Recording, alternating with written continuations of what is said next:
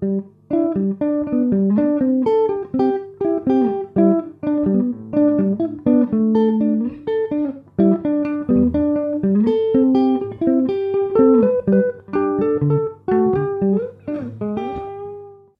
och hjärtligt välkomna till ytterligare ett avsnitt av Bibliotekspodden Solen.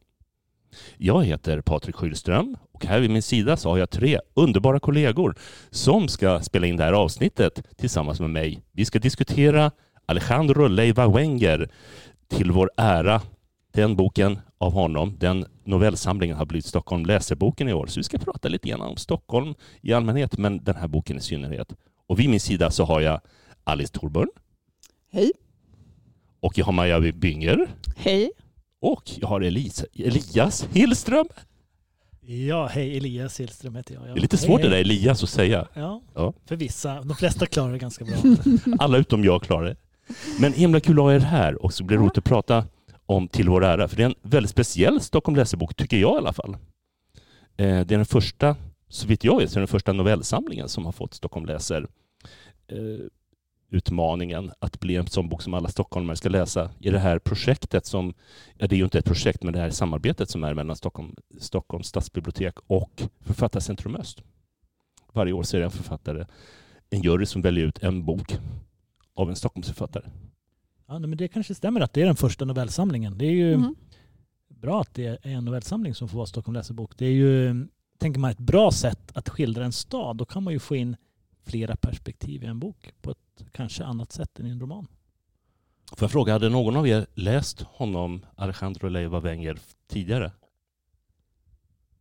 Ja, jag har läst den här boken ungefär när den kom ut. Ah, för, en- för lite drygt 20 2001. år sedan. Ja. Ja. Ja, Ja, det hade jag också gjort. Jag hade den första upplagan där. Hittade jag faktiskt i bokhyllan. Den har stått kvar där sedan 2001. Inte den där pocketutgåvan som du har där alldeles, utan den första inbundna. Så. Ehm, Men det var ju, den kom 2001, så det var kanske var något år efter som jag läste den där. Så det var ju drygt 20 år sedan sist. Jag Mm. tror i och för sig att jag har gått tillbaka när jag någon gång har sett den här äh, filmatiseringen som vissa vänner kanske gick tillbaka och läste den novellen typ och bläddrat i och läste lite här och där. Men, men hela boken var ju 20 år sedan drygt. När du Du säger menar- filmatisering, menar du Elixir? Ja, just det. Det finns en filmatisering, kortfilm på en Mm. av novellerna, den som heter Elixiria. Och när jag såg den då, kanske för tio år sedan eller någonting, då tror jag gick tillbaka och läste om den novellen då. Mhm. Ska vi börja från början? Ehm, var kommer han ifrån och hur gammal är han? Eh, han, han är född 1976. Han kommer ifrån Chile. Han är född i Chile, eh, men uppväxt i Sverige. Alejandro Leiva Wenger. Och Eh. eh, på Wikipedia står det att han flyttade till Vårberg när han var nio år gammal. Men jag vet inte om han kom till Sverige först när han var nio år gammal. Jag tror det. Jaha, okej. Nio. det verkar så. jag, jag vågar inte Mm. svära på det. Men. Just det. Mm. Och Mm. den utspelar sig i boken i hans eh, hemkvarter får man ju säga. Det är mycket Vårberg, Skärholmen i den här Mm. Och lite Gamla stan också, men, men det är sant, det är mycket, mycket förorten. Just den delen, röda linjen där. Ja. Mm. Hade, ja, åtminstone en av er har sett hans dramatik också tidigare. Alice? Mm. Jo, men jag har sett flera av hans pjäser som han ju skrev efter den här. Så det här var väl det första, det första han gav ut. Sen var väl några av novellerna hade publicerats i olika tidskrifter innan. De här novellen, eh, de här eh, pjäserna, eh, är de samlade i den här boken som heter Fakta med tre pjäser? Ja, det har kommit pjäser efter den också. Jag har sett en av pjäserna som är med i den här, den som heter Författarna. Och sen är det två, en som jag tror är gjord för radio, Radioteatern, och ytterligare en. Och sen har han gjort fler. Eh, många på Stockholms stadsteater har ju fler gått. Han måste ha skrivit många, tycker, oh, han har ju ofta någon, någon av hans pjäser som går på, speciellt Stadsteatern. I. Du har väl också sett någon? Jag har sett någon, eh, det är bara ett tag sedan nu, så jag ska inte försöka återberätta något som jag inte riktigt minns, men jag minns att det var bra. Ja, precis. Nej, men den författaren minns jag ganska väl och det finns teman som i den som kring identitet mycket och så som liknar novellerna eller som har koppling till novellerna också. Och han, har ju, man, man kanske inte ska sammankoppla någon med sina bröder, men han, har ju, han är ju också känd lite för sina bröder som också är kända. Pablo? Pablo som ofta är skådis i de pjäser som han skriver. Och sen har han en tredje bror som är väl mest känd för att han rappade i Ison och Fille. Jag minns inte aldrig om han var Ison eller om han var Fille. Jag kan inte det där tyvärr. Fille tror jag. Fille, Okej, ja. Vi, han har vi också- gissar på Fille. De var ju rätt eh, stora ett tag men jag tror inte de håller på längre. Gör de det? Någon som vet? Jag tror att de gör annat. Eh, I sådana fall har man ju radion ibland. Det är ju lite... Det är, man kan ju Du menar koppla kändisfamilj? ihop- koppla, Ja, men lite så är kändisfamilj. Och jag- har ibland kopplat, blandat ihop hans bror Mm. som är skådis med honom själv. Och Mm. eh, det är kanske lite... Men en väldigt kulturell familj verkligen. Verkligen, Mm. verkligen. Och som jobbar med orden på olika sätt. Men om vi tittar lite grann på den här boken till vår ära Mm. och novellerna. Om vi börjar till exempel med, med den första novellen eh, som eh, är kanske den mest krävande novellen, den mest, mest utmanande novellen. Som har fått sin titel efter en eh, Latin Kings-låt. Ja, Som åkte heter väl också pris borta i, Borta i tankar, ja. borta i tankarna. Borta i tankar. Ja. Ja. Och Latin Kings är i högsta grad närvarande i den här berättelsen också. Ja. Ja, spår, alltså, det är text, texter som är insprängt i novellen, va? Ja. Textrader. Och jag, jag lyssnade på just den låten i morse på Spotify, den här borta i, i tankar. Och, och den skivan, I skuggan av betongen, den kom ju 2001. Samma Ja. år som boken är. Så den är ju väldigt, Ja. den kanske släpptes kanske något år innan, men så den är ju väldigt aktuell. Verkligen. Den är, precis i samma, samma tid. han sa i någon intervju som jag lyssnade på att han, att han var väldigt, eh, att det, Latin Kings har betytt mycket för honom. Att han har lyssnat mycket på dem. Vad, Mm. vad ska jag säga om den här novellen? Jag tycker att den är, jag tycker att den är ganska hård och den är, den är ganska brutal. Eh, I alla fall i början av novellen när, när han är med gänget. När huvudpersonen är med gänget. Och huvudpersonen benämner sig själv i alla möjliga, han kallar sig för Felipe, han, jag. Så han byter identitet.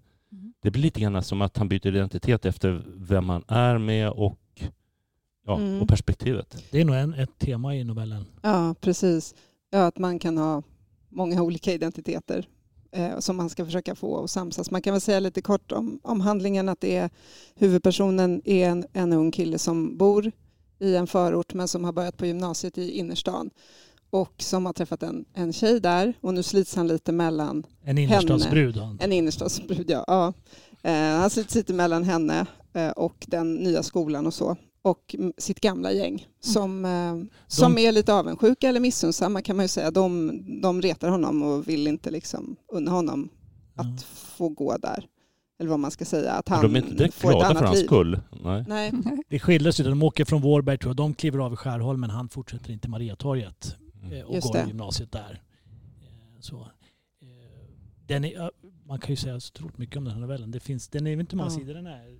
Tio sidor. Men den innehåller ju otroligt många olika språkliga eh, språkliga, vad ska man säga, nivåer. Ja. Olika, sätt att ins, olika sätt att skriva på i en novell. Men den är ju, jag skulle kalla den nästan ett mästerverk den här novellen. Jag tycker att den är, den är hård som du säger men den har ju ett otroligt driv och eh, väldigt språkligt intressant. Man kan ju verkligen grotta i den. Ja, det- mm. Ja, precis. Jag tycker bara att det här sättet att han, han byter perspektiv och han byter, han byter, vad ska man säga? Han går ifrån det här när han är med sina, sina kompisar ute i förorten och de håller på med en väldigt grabbig lek där de bränner varandra med cigaretter och ser vem som håller ut längst. Till när han är inne i stan och hänger med den här tjejen som han är förälskad i. Och utan att utan att s- informera läsaren egentligen om var man befinner sig så växlar det där hela tiden och det skapar en otrolig, tycker jag, effekt som är jättehäftig. Som jag inte har läst, som inte är så jätte, det är ganska ovanlig. Jag har inte läst så många böcker där man använder det på det Mm. sättet. Verkligen. Så, En, en form av realism också. Jag tänkte på det här, eh, det är så man funkar i hjärnan. Att, eh, jag kommer ihåg Miguel Benito, rektor på Bibliotekshögskolan, att han sa någon gång att man är aldrig hemma. Eh, för man får runt hela tiden i tankarna. Så Mm. vid något tillfälle till exempel när han brottas med kompisarna, om man får säga så, för det är väldigt Ja. komplicerat förhållande. Ja, men det är kompisar får man ju säga. Det är ju kompisar i alla fall Jobbiga kompisar men Eh, kompisar. ja, överjävliga kompisar. Men, men när han brottas med någon av sina kompisar så, så rätt vad det är så är han förflyttad i, i famnen på tjejen och de eh, vänslas. Så det, är- det, ja, jag tycker det är så vackert. Ja, det är, man kan tänka, det, men det är egentligen realism det handlar om. Mm. Nej, nej, jag tycker bara att det var så fint. Det, det gestaltar ju verkligen hans splittring där mellan olika kanske identiteter som man kan ha, olika roller i olika sammanhang.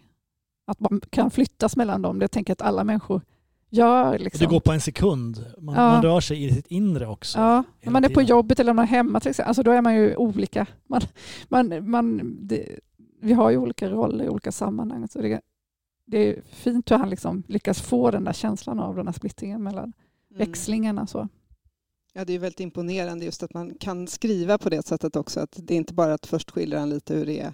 Eller att han, han skriver inte ut så här, ja när jag, var, när jag brottades här så kände jag mig ungefär som när jag var i hennes. Alltså det är inte så, utan det är liksom Nej. en mening som övergår.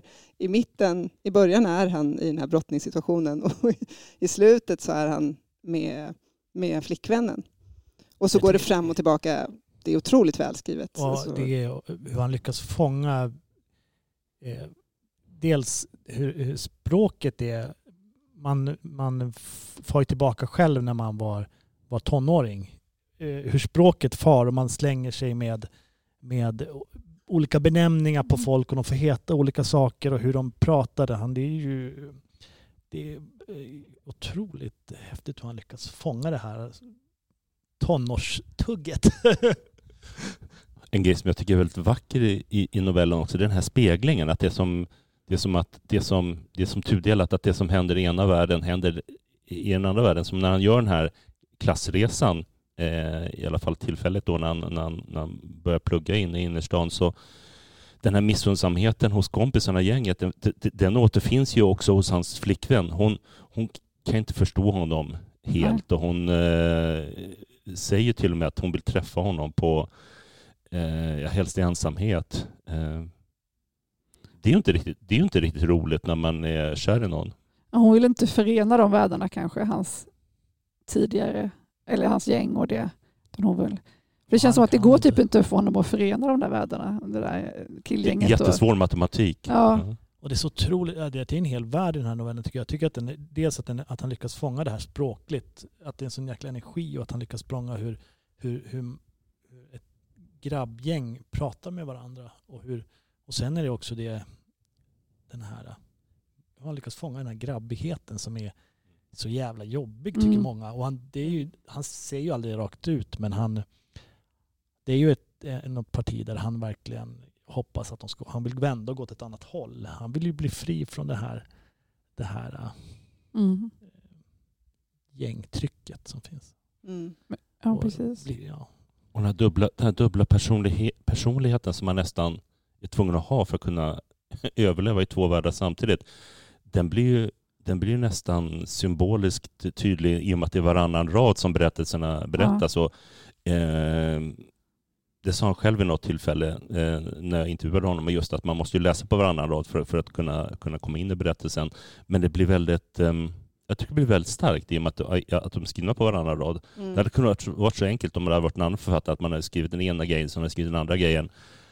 Hade inte blivit samma effekt tycker jag. Han vill väl tvinga läsaren att komma in i det där tillståndet helt enkelt. Det gör ju någonting med läsningen att den är skriven så här. Man tvingas ju vara i, i hans huvud och i upplevelsen Och verkligen. liksom lösa upp både, både liksom jaget och narrativet. Mm. Och liksom, det, blir, allting blir, det känns som att han gör genom alla de här novellerna med en slags upplösning av språket på något sätt. Att han, Mm. och, och inte bara språk, ja, människan, av identiteten och mm. Men det är också det som man, man kan ju då börja med eh, sådär, någon reaktion ibland hos vissa läsare. Varför skriver man så svårt och varför gör man det här och så. Men egentligen så är det ju bara en, han vill nå en högre form av realism. För det är så Mm. här, så pratar man. Man pratar så här och man, Mm. tankarna far så här. Det är inte något så här bara för att det ska vara konstigt och litterärt utan det är bara ett sätt att nå någon slags högre form av realism. Ja. Man blir så himla nyfiken eftersom det är första novellen i hans första bok. Jag blir i alla fall, hur har han hittat fram till det här? Det är som att han bara kastar ut och skriver han som det är. Hur fan lyckas han göra det? Ja. Man, man gissar ju att han är väldigt inspirerad som du också sa eftersom den i bok, novellen heter som en Latin Kings-låt att han är väldigt inspirerad av Latin Kings och allt som de är inspirerade av, all annan hiphop. Och där, där är ju språket ofta så att det är rader som går in och ut och varandra och det är på väldigt många plan samtidigt. Mm. Eh, Men sen undrar man ju, har han läst Thomas Bernhard eller Céline eller har han läst Ja. modernister som ofta kanske kan skriva på det här sättet? Eller Det tror jag verkligen. James Joyce eller har han det tror ni? Eller? Han är ju väldigt inspirerad. Jag förstod som att han är väldigt inspirerad av Kafka till exempel. Ja. Och den, eh, eh, eh, met- vad heter det nu, Eh, förvandlingen. Mm. Just, och det är särskilt då i, i relation till den här novellen Exilir, heter den va? Elixir. Eh, Ja. att, att förvandlas, att det är liksom en erfarenhet hos människan. Eh, alltså överlag, att man förvandlas, man förändras hela tiden och för- förvandlas kanske olika roller, men också som att då komma från ett land till ett annat, att det är förvandlingen i det då. Ja, Upplevelsen. intressant. Det är, Ja. lite, det är lite så här, som läsare så förstår man också, Kafka är, det här är Kafka plus Latin Kings. Ja, Det är verkligen, då blir det det här. ja, men exakt. Vargas Llosa vet jag han skrev också, eller sa Mm. i någon intervju. Så han har ju nog läst väldigt mycket av den typen av litteratur. Men, Tyck- ja. Jag, ty- jag tycker vi pratar lite grann om Elixir också. Eh, mm, men, absolut. men, men jag tänker att jag tänker bara om vi stannar kvar lite grann på den här novellen men också hans författarskap i allmänhet så, så tänker jag att det är lite grann som kubism nästan. Att, att, det, att det här med flera perspektiv på en gång som, som berättas. Alltså, men det är kanske en långsökt eh, Så du kubism? Ku- kubism. Ja. Ja. Att man har två perspektiv och för att kunna nå den här ökade real, re- realismen så, så, så låter man de här två perspektiven få vara samtidigt, eh, det. till exempel i målning. Ja, just det. Precis. Man får, man får alla perspektiven nästan på en gång istället för att det kommer först det ena och sen det andra. Och det är, ja, det är Just det. liknelse. Och absurdism, verkligen. Alltså det, det är ju genom hela, så som Kafka, alltså tänker jag, det här liksom att man främmande inför världen och Det är så. också så att han har hittat den här stilen som ändå är, måste man ju säga, är väldigt egen. Eller det är ovanligt att se någon som skriver på det här sättet. Eh, och sen så är det nästa novell en annan, en annat sätt att Ja. skriva. Mm. Och det, alltså, det kanske också är en form av kubism, en form av, en form av Kafka möter Latin Kings, men det är på ett annat sätt. Och nästan alla noveller är på olika sätt skrivna. Det gör ju också det så otroligt häftigt. Precis, det blir man ju väldigt, väldigt imponerad av när man Ja. läser. Men jag tänker att just Ja. den första är ju inte egentligen så absurd. Alltså själva historien tycker jag är mest den är så otroligt sorglig, Mm. som vi har varit inne på. Att, och, ja, det är så sorgligt att han inte kan få ha båda de här världarna. För nu blir det ju som att han är inte riktigt hemma i någon av dem. Så rent historiemässigt så har den ju en otrolig styrka. Och sen har den dessutom det här litterära greppet som gör den så också litterärt bra. Liksom. Mm. Det finns ju en, en sorg som, som går igenom hela boken som är inte utskriven men som man, man, man drabbas av lite efteråt. Och det handlar ju om det är mycket som är så omöjligt att, att, att mötas över. Det handlar ju om segregation mycket. Mm.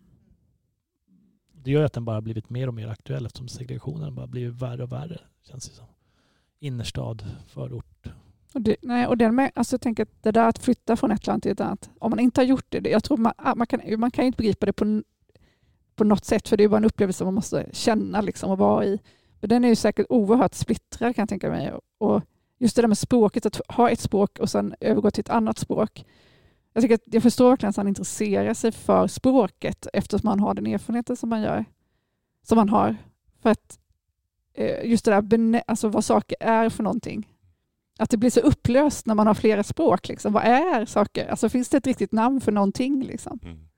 Nej, det har du ju rätt i. Det blir ju väldigt tydligt då. Ja. Att saker, de har inget riktigt namn, utan de har olika namn på massa olika ställen och för olika personer. Verkligen. Och det är ju den här novellen, Sakers, vad heter den? Sakers riktiga namn. Ja, precis. Det finns till och med en novell som heter Ja. så. Mm. Men det, ja, nu var han, var han åtta år, när han, nio år när han lärde sig svenska. Det, Mm. det kan ju också påverka om man är vilken ålder man kommer i kontakt. Han har ju då ett annat språk med sig lite grann. Jag tänker på Gilla Mosaed som var ju en äldre, hon var ju vuxen när hon kom till Sverige, men att ha det här två språk, man tänker att och så fattar att det skapar en, en det skapar ju också möjligheter som författare och kanske en ökad känslighet och Mm. förståelse för att, för att eh, orden bara är ord och att saker har inget riktigt namn. Nej, exakt. Kanske, ja. jag vet inte. Det borde vara en större palett. Nu sitter vi här allihopa som inte har Nej, eh, Någon invandrarbakgrund, någon av oss. och funderar över detta. Men nej.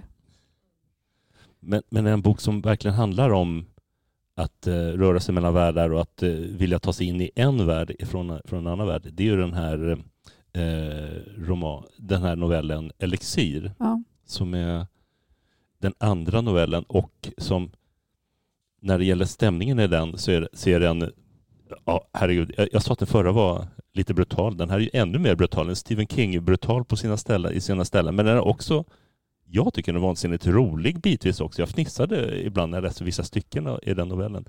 Här har det kommit till lite grann, jag tänker nästan på Ajvide Lindqvist eller någonting plus Latin Kings i den här boken, den här, Mm. den här novellen. Ja, verkligen. Annat, den är också jäkla driv, men den har ju en liten annan stil. Den är ju väldigt absurd. Den känns ju Mm. uppskruvad. Liksom. Den känns ju inte som att den har den här, alls den här tonen av sorg eller så som finns lite i, utan mer lite crazy nästan. Jag, ty, jag håller inte med. Jag tycker att det tycker det är finns en sorg men det skrivs inte ut. För den handlar ju precis som första novellen så handlar det om att det är omöjligt att mötas två, två världar. Och jag tycker att den, den, den lurar och driver med läsarens fördomar på något sätt. Det gör den ju. Och det är ju, den, den, den skriver ju otroliga fördomar om, om svennar inte vågar inte planka på tunnelbanan. Och jag, alltså, de typerna av klichéer om hur svennar är, om hur invandrarkillar framför allt är. Och visar ju upp också dem att det här är fördomar och klyschor. Och, Mm. och, vad handlar den om, ska vi säga? Den, Mm. den handlar om att någon i det här gänget, kompisgänget, får hemsänt till sig. Det, det, det, vi får aldrig veta varifrån, men så har han fått, fått ett, ett elixir som, är, som ser ut ungefär som Coca-Cola med klumpar i. Det, Mm. det låter inte alls aptitligt. Av någon mycket märklig anledning så dricker han det här också och börjar bli förvandlad till en svenne. Eller säger man svenne nu för tiden eller säger man swady eller någonting annat? Vad tror ni? Det, det vet inte vi. Man kan väl säga Svenne. Ja, mm. Men det, det är väl det ordet man använder i den här... Ja, ja i den här bre- novellen. Ja. Mm. Mm. Så det leder ju till att han börjar han, han behöver inte plugga utan han Nej. får bra resultat på proven i alla fall. Och han får hans- blå ögon. Han får blå ögon. Och han törs inte pl- han törs Planka. inte planka på tunnelbanan. Ja, just det. Och ett, Men, tag, eh, ett tag är det här jättebra, men eh, Mm. inte i längden. Nej, precis. Och så finns det väl någon slags fråga om så här, det är både en, en dragning till att de vill fortsätta att dricka den här elixiret men samtidigt vill de ju väl egentligen inte bli svennar eller det känns ju också Sen som det kommer sen så behöver de ju, elixiret tar ju slut så om de vill fortsätta dricka måste de tillverka nytt och det är ju inte heller helt enkelt att göra det. Ja, hur gör de då? Det vill vi inte gå in på. Ja, just Det är det. då De det är blir Stephen Dumma King mot en brutalt. katt i alla fall. Mm. Mm. Det, det, det händer en Mm. massa brutala saker, spännande saker. Men han sa ju, Alejandro, för du, prat, du hade ju ett samtal med honom nyligen Patrik och då så sa han ju just att han vill ju driva med de här fördomarna om att invandrare är på ett visst sätt, svennar är på ett annat sätt och han vill liksom skruva upp dem och driva med dem Mm. i den här novellen. Och det känns ju också som att själva språket, om det i, i första novellen är ett lite mer realistiskt språk, så här snackar vi i vårt grabbgäng när jag växte upp, så känns det som här nästan att det är, det är ett... Han skriver på ett sätt eh, som svenskar kanske fördomsfullt tror att invandrarkillar pratar på. Det, det är ju stavfel och det är, det är som ett uppdrivet eh, Rinkeby-svenska som är, det är någon slags... Jag tror inte att han försöker göra listigt, han försöker göra en drift med hur, hur, Mm. hur majoritetssamhället tror att Rinkeby-svenska låter. Ja, Lite så Det är nästan. satir liksom. Ja. Man blåser Mm. upp eller liksom förstorar alla sådana här Ska vi läsa hur det låter i början? Ska Det är väl en jättebra Ja. idé? Den börjar så här. Idag, vi lovade vi skulle sluta dricka skiten och sluta jaga katter. Fetarslet Marco svärde på hans morsas grav. Han ska bränna receptet men jag tycker ändå synd om hans tjej för det var hans fel att hon kanske kommer dö kanske. Egentligen borde han få spö. Man borde ge en fet stryk men Flaco och José vågar man inte. Vågar inte för de är marikanes innerst inne och har fet respekt för fläskhögen. Mm. Det är väldigt Mm. driv i det. Mm. Eh, Men det är ju, orden är felstavade. Det är inga stora bokstäver och det är så här. Det är en... Jag läste att han, den hade publi- publicerats i BLM och då hade han fått kritik för att, eller eh, den hade fått kritik novellen för att eh, eh, man trodde att man hade missat att korrläsa. Gud vad underbart. Men då, då har man ju missat nästan varje ord att korrläsa. Att inte, Ja. att inte Ja. någon noterade att det var genomgående så. Nej. Det var som roligt. Hassan Khemiri, det är en helt annan typ av författare, men jag vet att han sa att någon, han hade träffat någon, eh, någon lä- någon läsare efteråt, något år efter boken hade kommit hans första Ett öga rött och som hade sagt att ja men du pratar ju faktiskt riktigt bra svenska nu, vad fint att du har lärt dig sedan du skrev din bok. Nej, precis. Det är svårt att, för folk att begripa kanske då. Ja, det är inte lätt. Ja, nej. Nej men det är många lager i alla de här Mm. novellerna och de är, varje är som en hel värld de här korta Verkligen. sidorna tycker jag. Man kan verkligen... Det, är slags, det är Mm. någon slags svenskhet som, som, som man ändå är ute efter. Någon slags svenskhet att få, få komma in. Och sen när man väl är inne så, så, så då förlorar man kanske någonting annat som man har haft förut. Jag, jag tänkte, jag var, lyssnade på eh, några unga muslimer och judar eh, för några veckor sedan som pratade med anledning av, en- av en antologi som, som precis kom ut, som jag tyvärr inte kommer ihåg vad den heter just nu. Men, ehm, men det var så intressant att lyssna på dem, för just det här liksom, kan inte vi få ha vår svenskhet? Alltså det här på något sätt ställer ju två olika svenskheter mot varandra och det skulle kunna få finnas en svenskhet som inte är varken den ena eller andra. Det behöver inte vara så kategoriskt. Nej, precis. Människan är väl otroligt... Eh, man har ett sånt behov av att dela in och saker måste vara på olika sätt och det får inte, får inte vara liksom några, vad ska man säga, otydligt på något sätt utan det måste finnas det måste vara så tydligt vad som är vad och så. Och även när man läser litteratur kan det ju vara så att folk vill ha att det ska vara väldigt tydligt. Och Det får man ju inte av den här författaren. När man vill ha förklaringar till allting Ja, också. förklar- Och ja. väldigt många av de här novellerna slutar ju lite i någon slags ehm, alltså öppenhet. Man får, Ja, man får själv bestämma sig för vad det är som har hänt, va- varför det här elixiret, vem det var som skickade det eller det är ju ingenting som han säger någonting om. nej. Och det kanske inte betyder något egentligen Nej. heller vem det var, men man blir ju lätt så här, men jag vill veta hur det Men gick till. det, Och så här. jag tycker det, det är så underbart när det är så. Och, och också att han har bilder. Till exempel är det, en, är det någons flickvän Marcela i den här, den här novellen som dricker ur flaskan hon blir ju medvetslös. Och det ser ut, varför blir hon det? Alltså, och, det- men det är så härligt att det bara lämnas. Alltså, han lyckas ju i texten. Det kanske inte går, liksom, man måste kunna skriva på ett visst sätt för att kunna göra Det får så. vi, det får vi fylla i om vi, om vi Ja. vill, om, vi, om det behövs. Ja, Men det gör ju att de fortsätter leva när man läst klart dem. Ja, verkligen. ja. Men symboliken är liksom, den leder inte alltid någonstans. Det är bara, man känner att det är symboliskt men man vet inte vad det är för symbol. Liksom.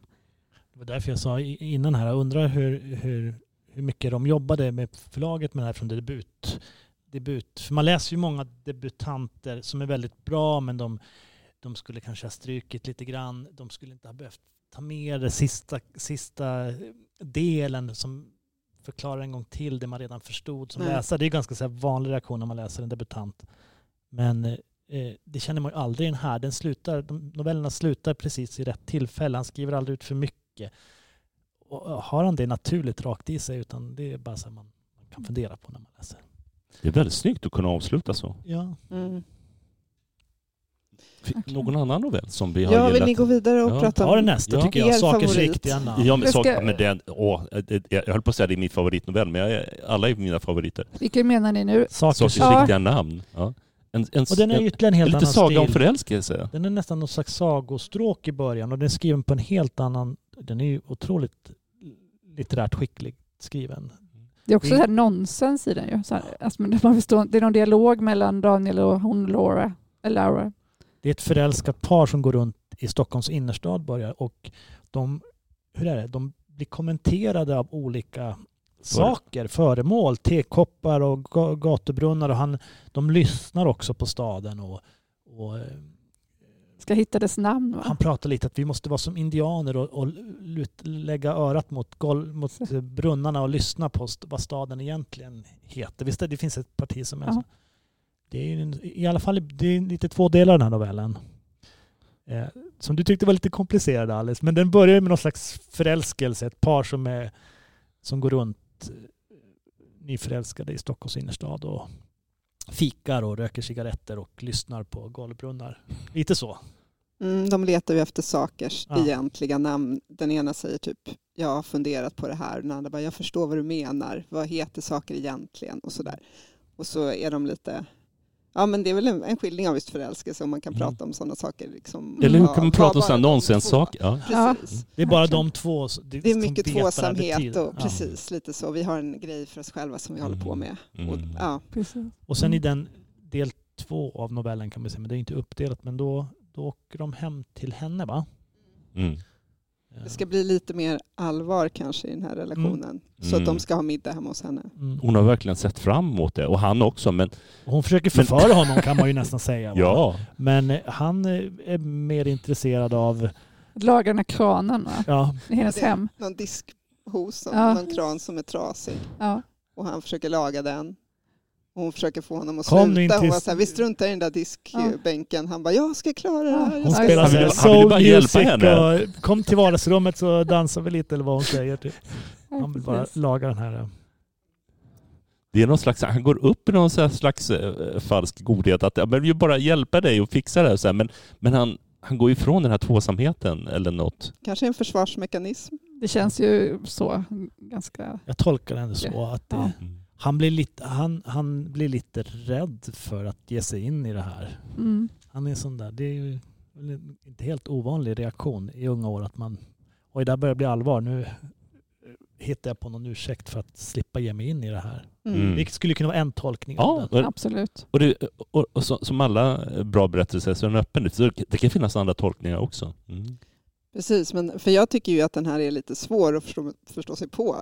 Just som ni sa att det är de här två delarna, men också det här med att det är föremål som berättar hela historien. Men Det, men jag kan också tänka mig att han Mm. bara han gör det bara för att han tycker det är kul. Det är Alltså jättesnyggt grepp, jättesnyggt. Det, där, det kommer ju så naturligt, det känns inte så här, det känns som lite ovanligt, kanske lite så här, som, det blir lite som en saga eller någonting.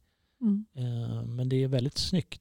Det blir, Mm, han kanske vill förstärka det här att det är någon slags skimmer över relationen i början, en början av en förälskelse och så.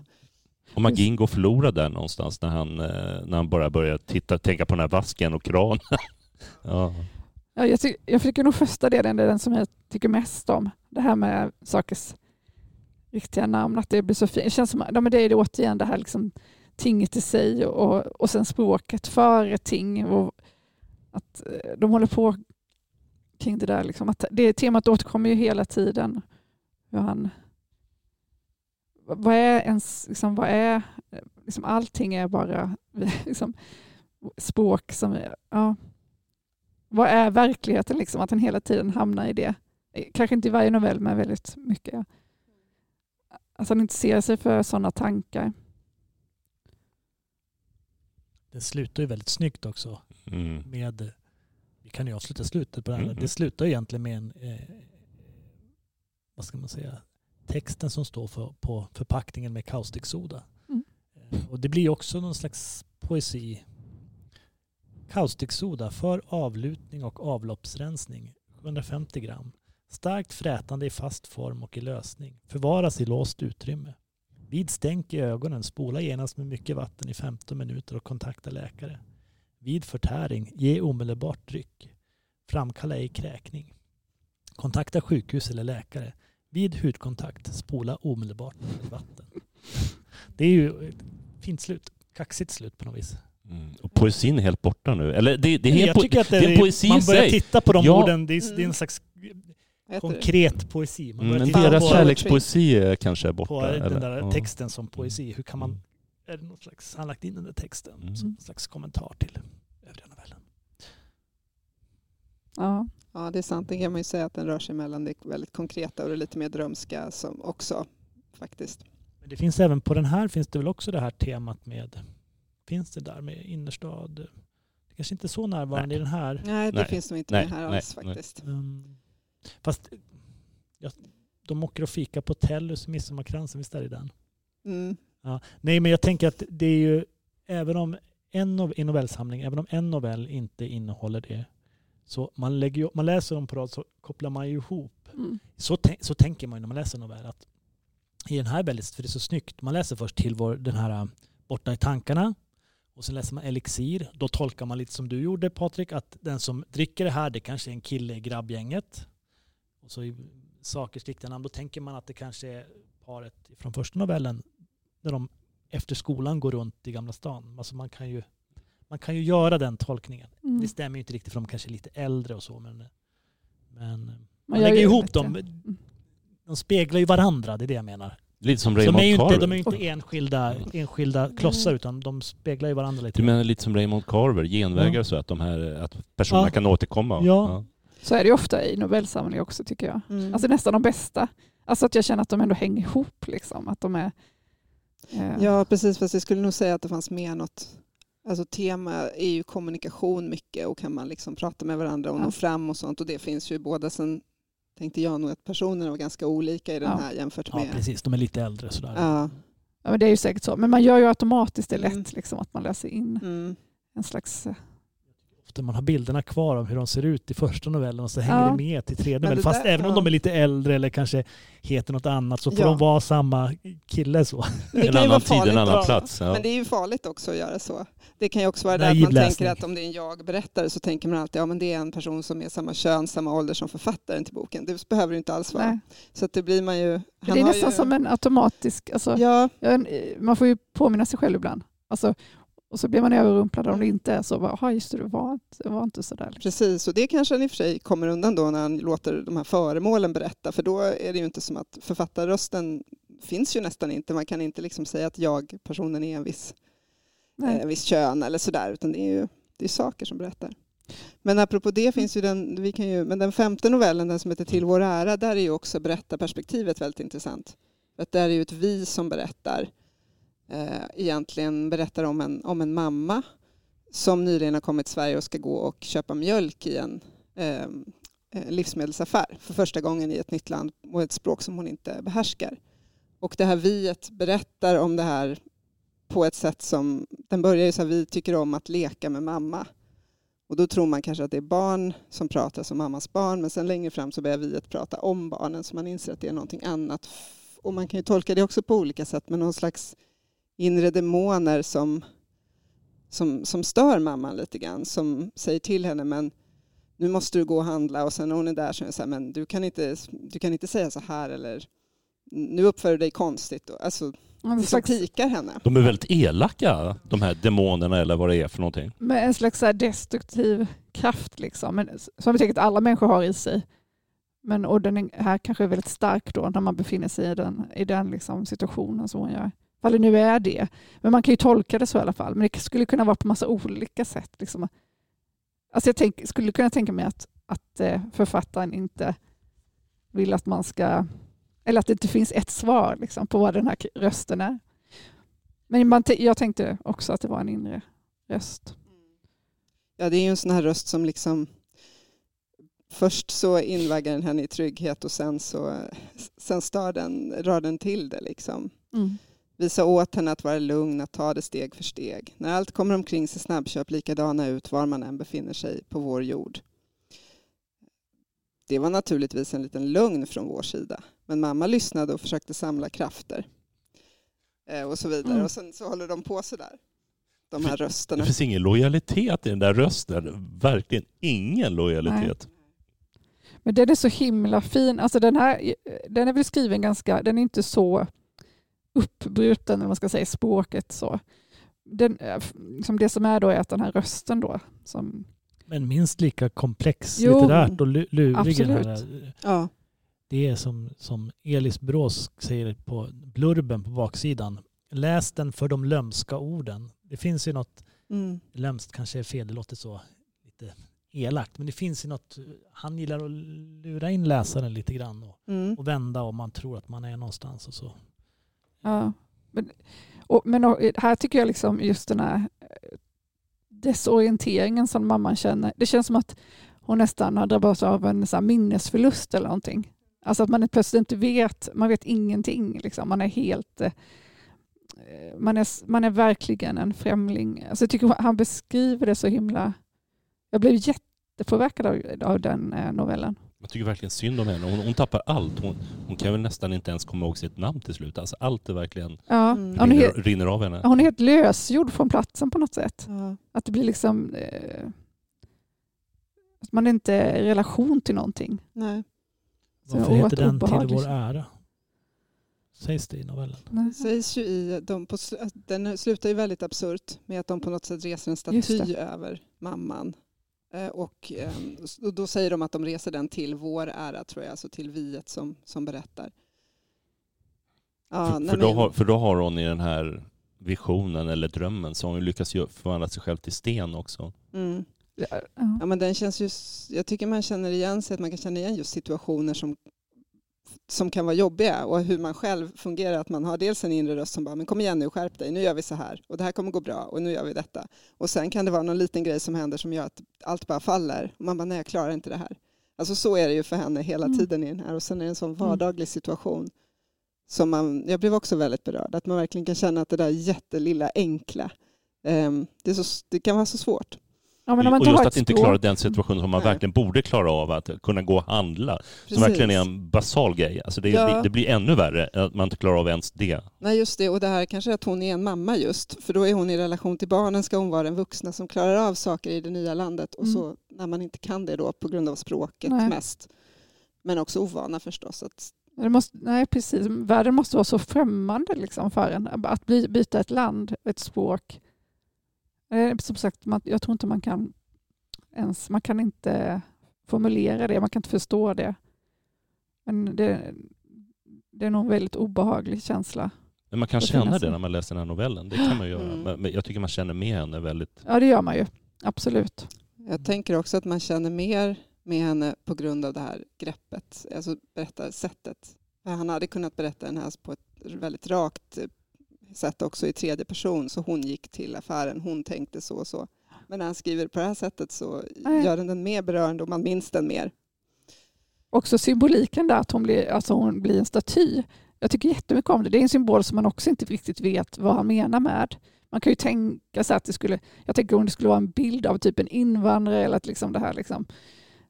Men jag har ingen aning faktiskt. Men jag, jag, jag gill, den var så liksom, eh, den var så fri symboliken i att man bara ehm, inte visste vad den liksom riktigt eh, pekade på.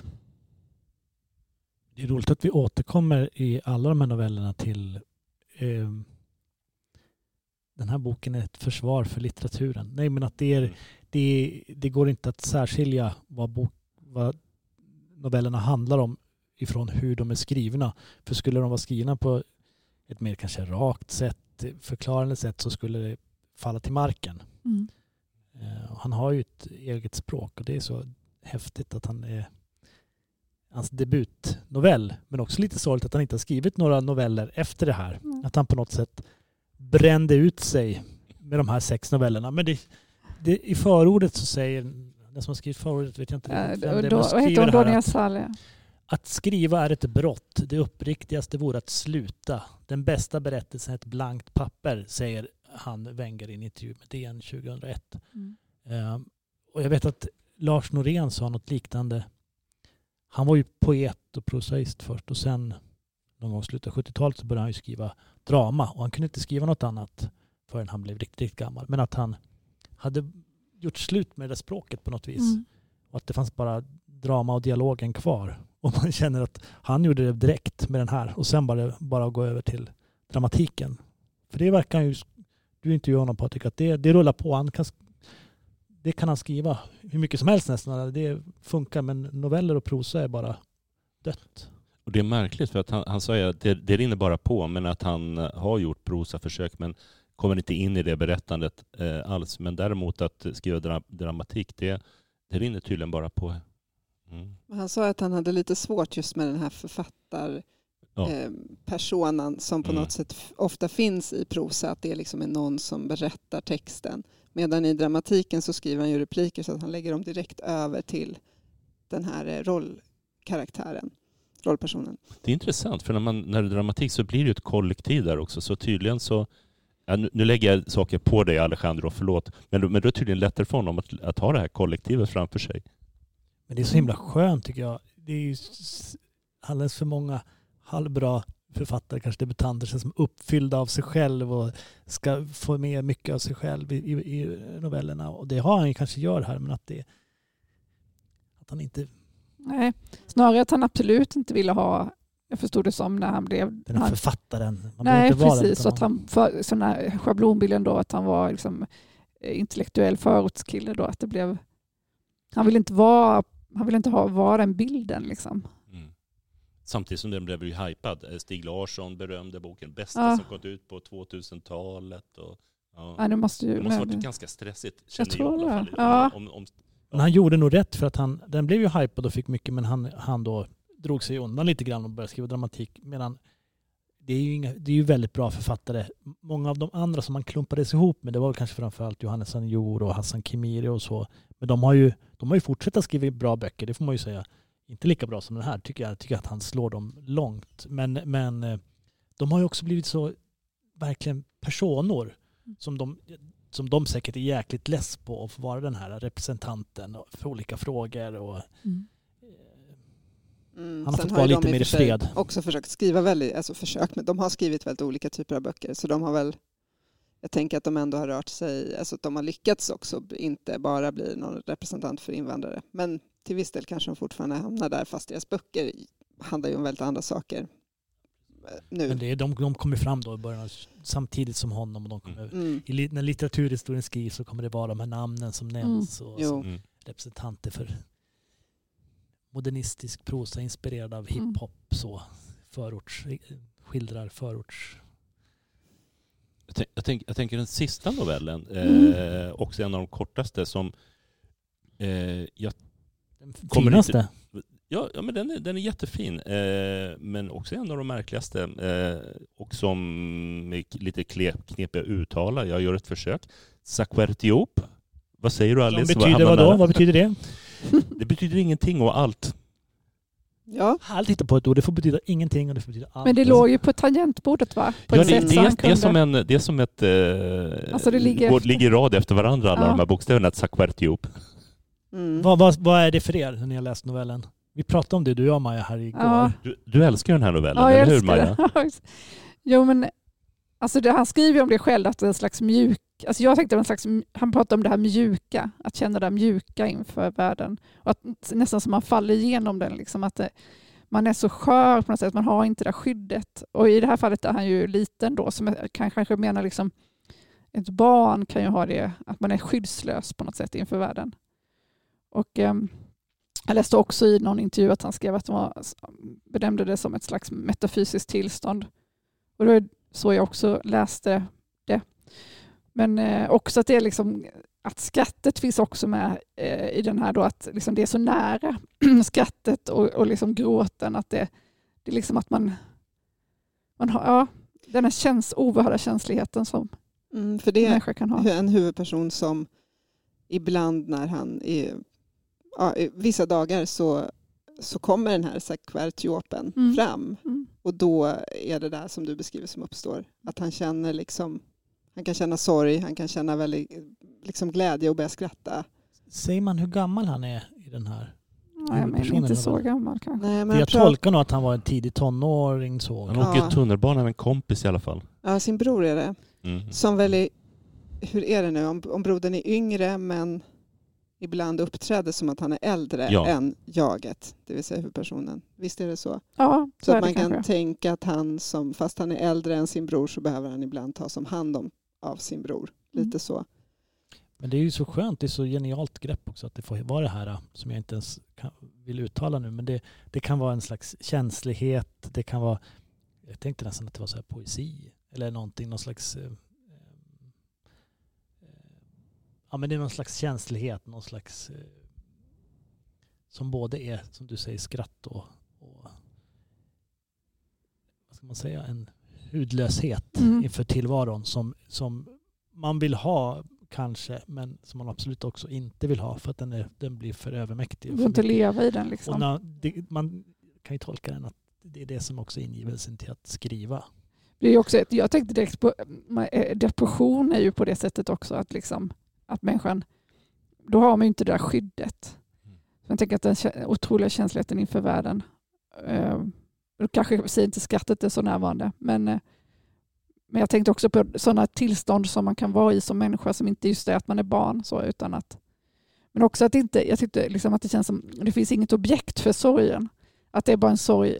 Vi pratade om det Elias, liksom att man kan ha en sorg i sig inför världen och bara i- inför sin existens, men den, den har inte med något specifikt att göra. Men man kan bara känna den. Liksom. Det är väl det som är den, den, den, ska säga, den riktiga sorgen. Sorgen för något specifikt. Mm. Det här, alltså, vi, vi, har, vi är alla ensamma och vi ska alla dö på något vis. Det, Ja, och allt som har med det att göra gör ju att det är lika lite sorgligt att vara människa. Det är ju, verkligen. Och den, är så, den, är så, den slutar så himla fint också. Slutar så lite, alltså. Den ramar ju ihop boken så himla fint tycker jag. Att den slutar med den här och att det börjar med den här borta i tankarna.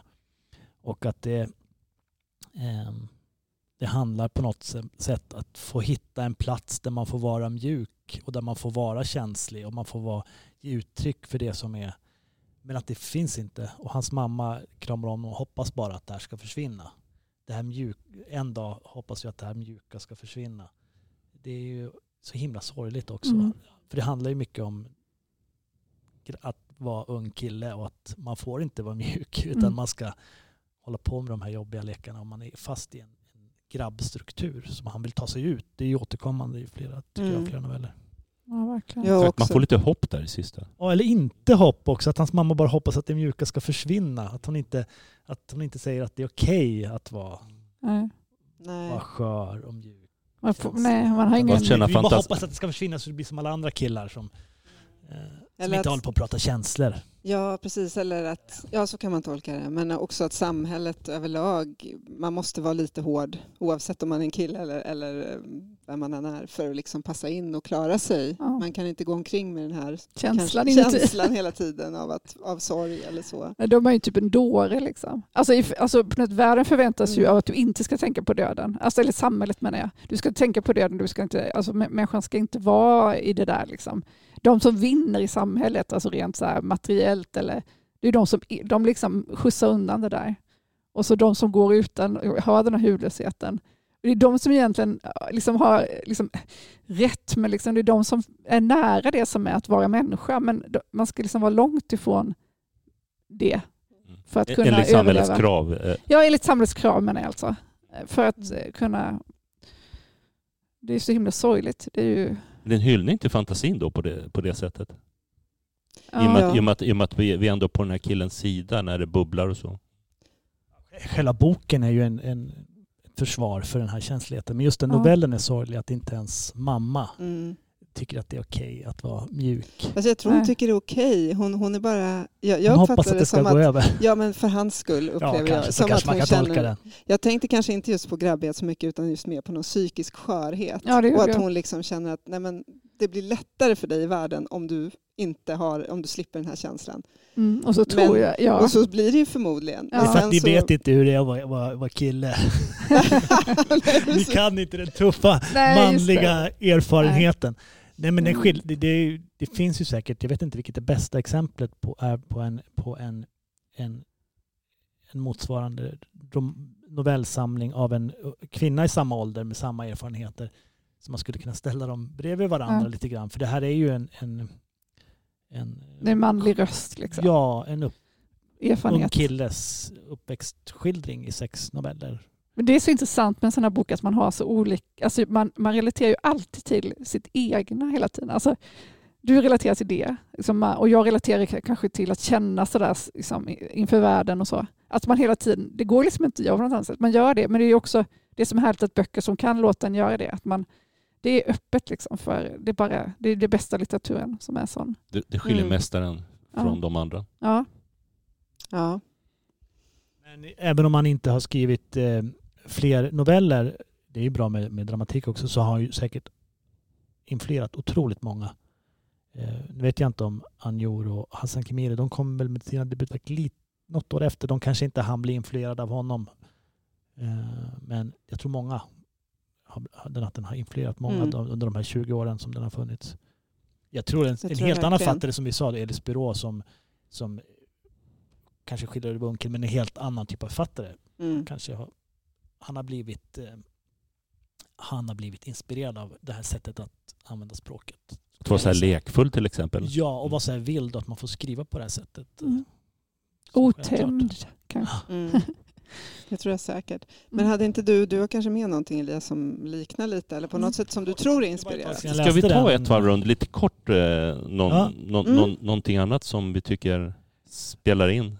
Jag, kan, jag ska inte ge mig in i någon lång förklaring men Eh, han gav ut en bok, en som heter Hassan Lou Sattarvandi och den heter Still och den kom 2008. Och den är ja, man kan gissa att han är inspirerad. Den, har, har, den skildrar också unga killars, ett killgäng i, jag tror att det är Blåkulla, Solna typ. Ehm, den har ett otroligt febrigt, häftigt språk. Det är väl egentligen allt jag behöver säga. Så man skulle kunna, eh, om man vill ha mer i den här stilen så tycker jag att den, jag minns att jag älskade den boken när den kom 2008. Still, Hassan Lo Sattarwandi. Mm, spännande. Inte Alice, bortglömd nu. Alice, hade du någon bok som, som på något sätt eh, Ehm, går att koppla till? Jag vet inte riktigt ära. om den jag har med går att koppla till. Nu började jag Nej, men- tänka att jag skulle haft med någonting av Johannes Anjoru som jag tycker är en så otroligt bra Mm. författare. Eh, Men ehm, han, Ja, har ju, men, han har ju skrivit den här, vad heter den, Det är bara gudarna som är nya, är väl en poesisamling som också skildrar just förorten också som ehm, blandar det, eller vad man ska säga, skriver ihop det med grekisk mytologi. Stämmer och, och det? hiphopen är otroligt närvarande. också. Jag minns när han, man såg någon läsning av honom när han just hade släppt den och han jag var, jag var tvungen att ta några rader av Mob Deep här bara. Så det var verkligen så. Mm. Hiphopen var viktig då, hans första, Mm. första diktsamling. Ja, precis. Men sen hade jag med en, annan bok som är en Stockholmsskildring som ju inte liknar den här speciellt mycket alls, liksom stilmässigt eller så. Vi kom ändå fram till att den hade vissa eh, beröringspunkter. Det är en ungdomsbok som heter Grim av Sara Bergmark Elfgren. Och den skildrar, den är ju skriven, kom 2021, så det är för eh, två år sedan snart. Eh, handlar om en ung kille som jobbar på Gröna Lund eh, och som har en del, eh, han har precis gått ut gymnasiet, han är ganska ensam, han har vissa psykiska problem. Eh, men han hittar en ny gemenskap på Gröna Lund då. Eh, han jobbar i spökhuset där.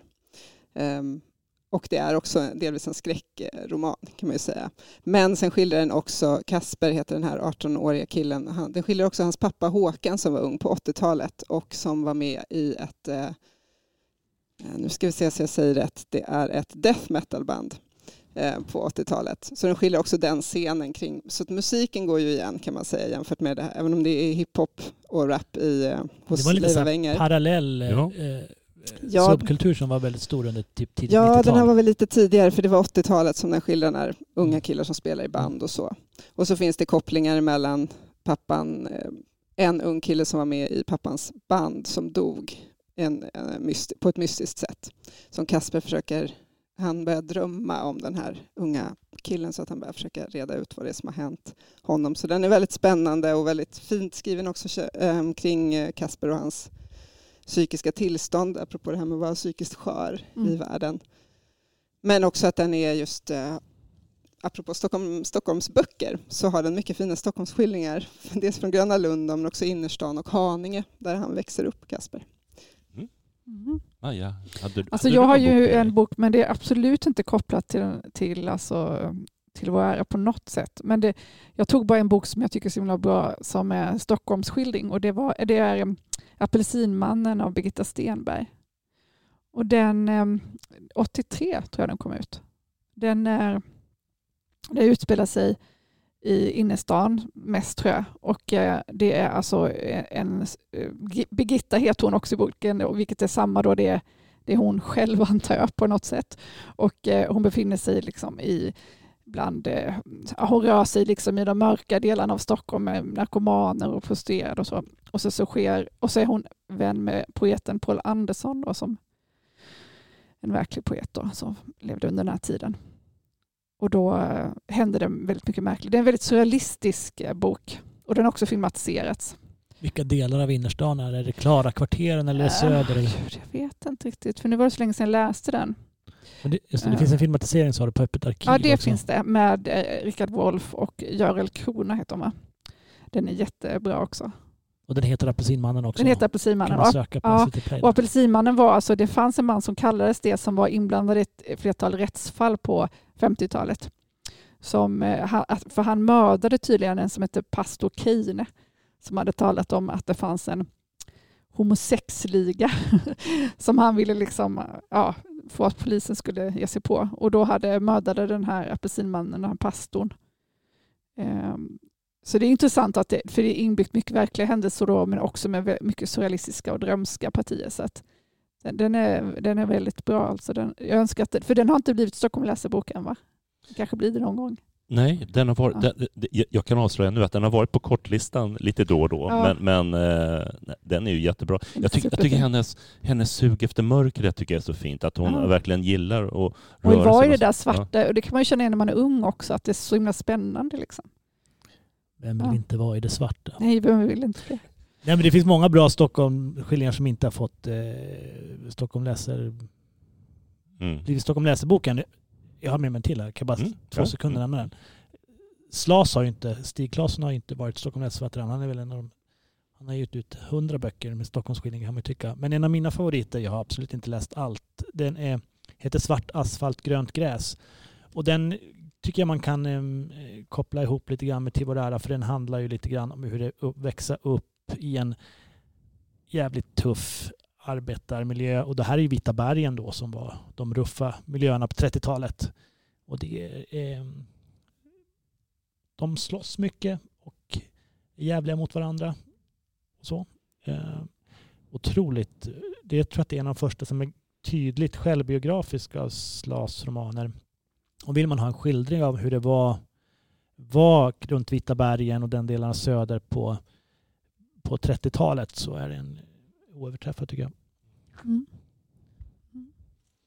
Då är det snart dags att uh, runda av, men jag kan ju tipsa bara om en Stockholmsskildring som jag tycker har en del paralleller till, till vår ära och det är uh, Sockerconny av uh, Joakim Pirinen. Uh, Har den varit på korta listan? Tecknade serier har nog inte varit på korta listan, tyvärr. Inte, inte när jag var med, men jag har inte varit med ett, ett par år nu. Vi får göra en underkategori Stockholm läser serier. Mm. Men den är, det är en jätte, är en jättefin Stockholmsskildring. Galen Stockholmsskildring. Eh, språket som bara sprudlar. Lekfullheten i språket tycker jag påminner eh, till stor del om Till vår ära. Och att man inte stoppar utan bara kör på.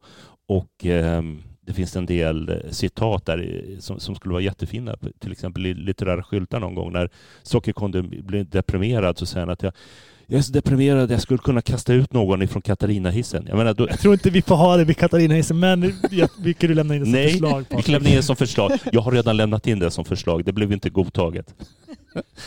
Men hörni, tack så jättemycket. Vad roligt det var att prata med er om den här underbara boken. Ja, verkligen. Ja, vilket härligt val till Stockholm läsebok. Ja, den är otroligt bra. Mm. Tack. tack. Och tack kära lyssnare. Tack Alice, tack Maja, tack Elias. Tack, tack. Patrik. Tack för att ni mm. lyssnade. Hej då. hej. hej. hej. hej.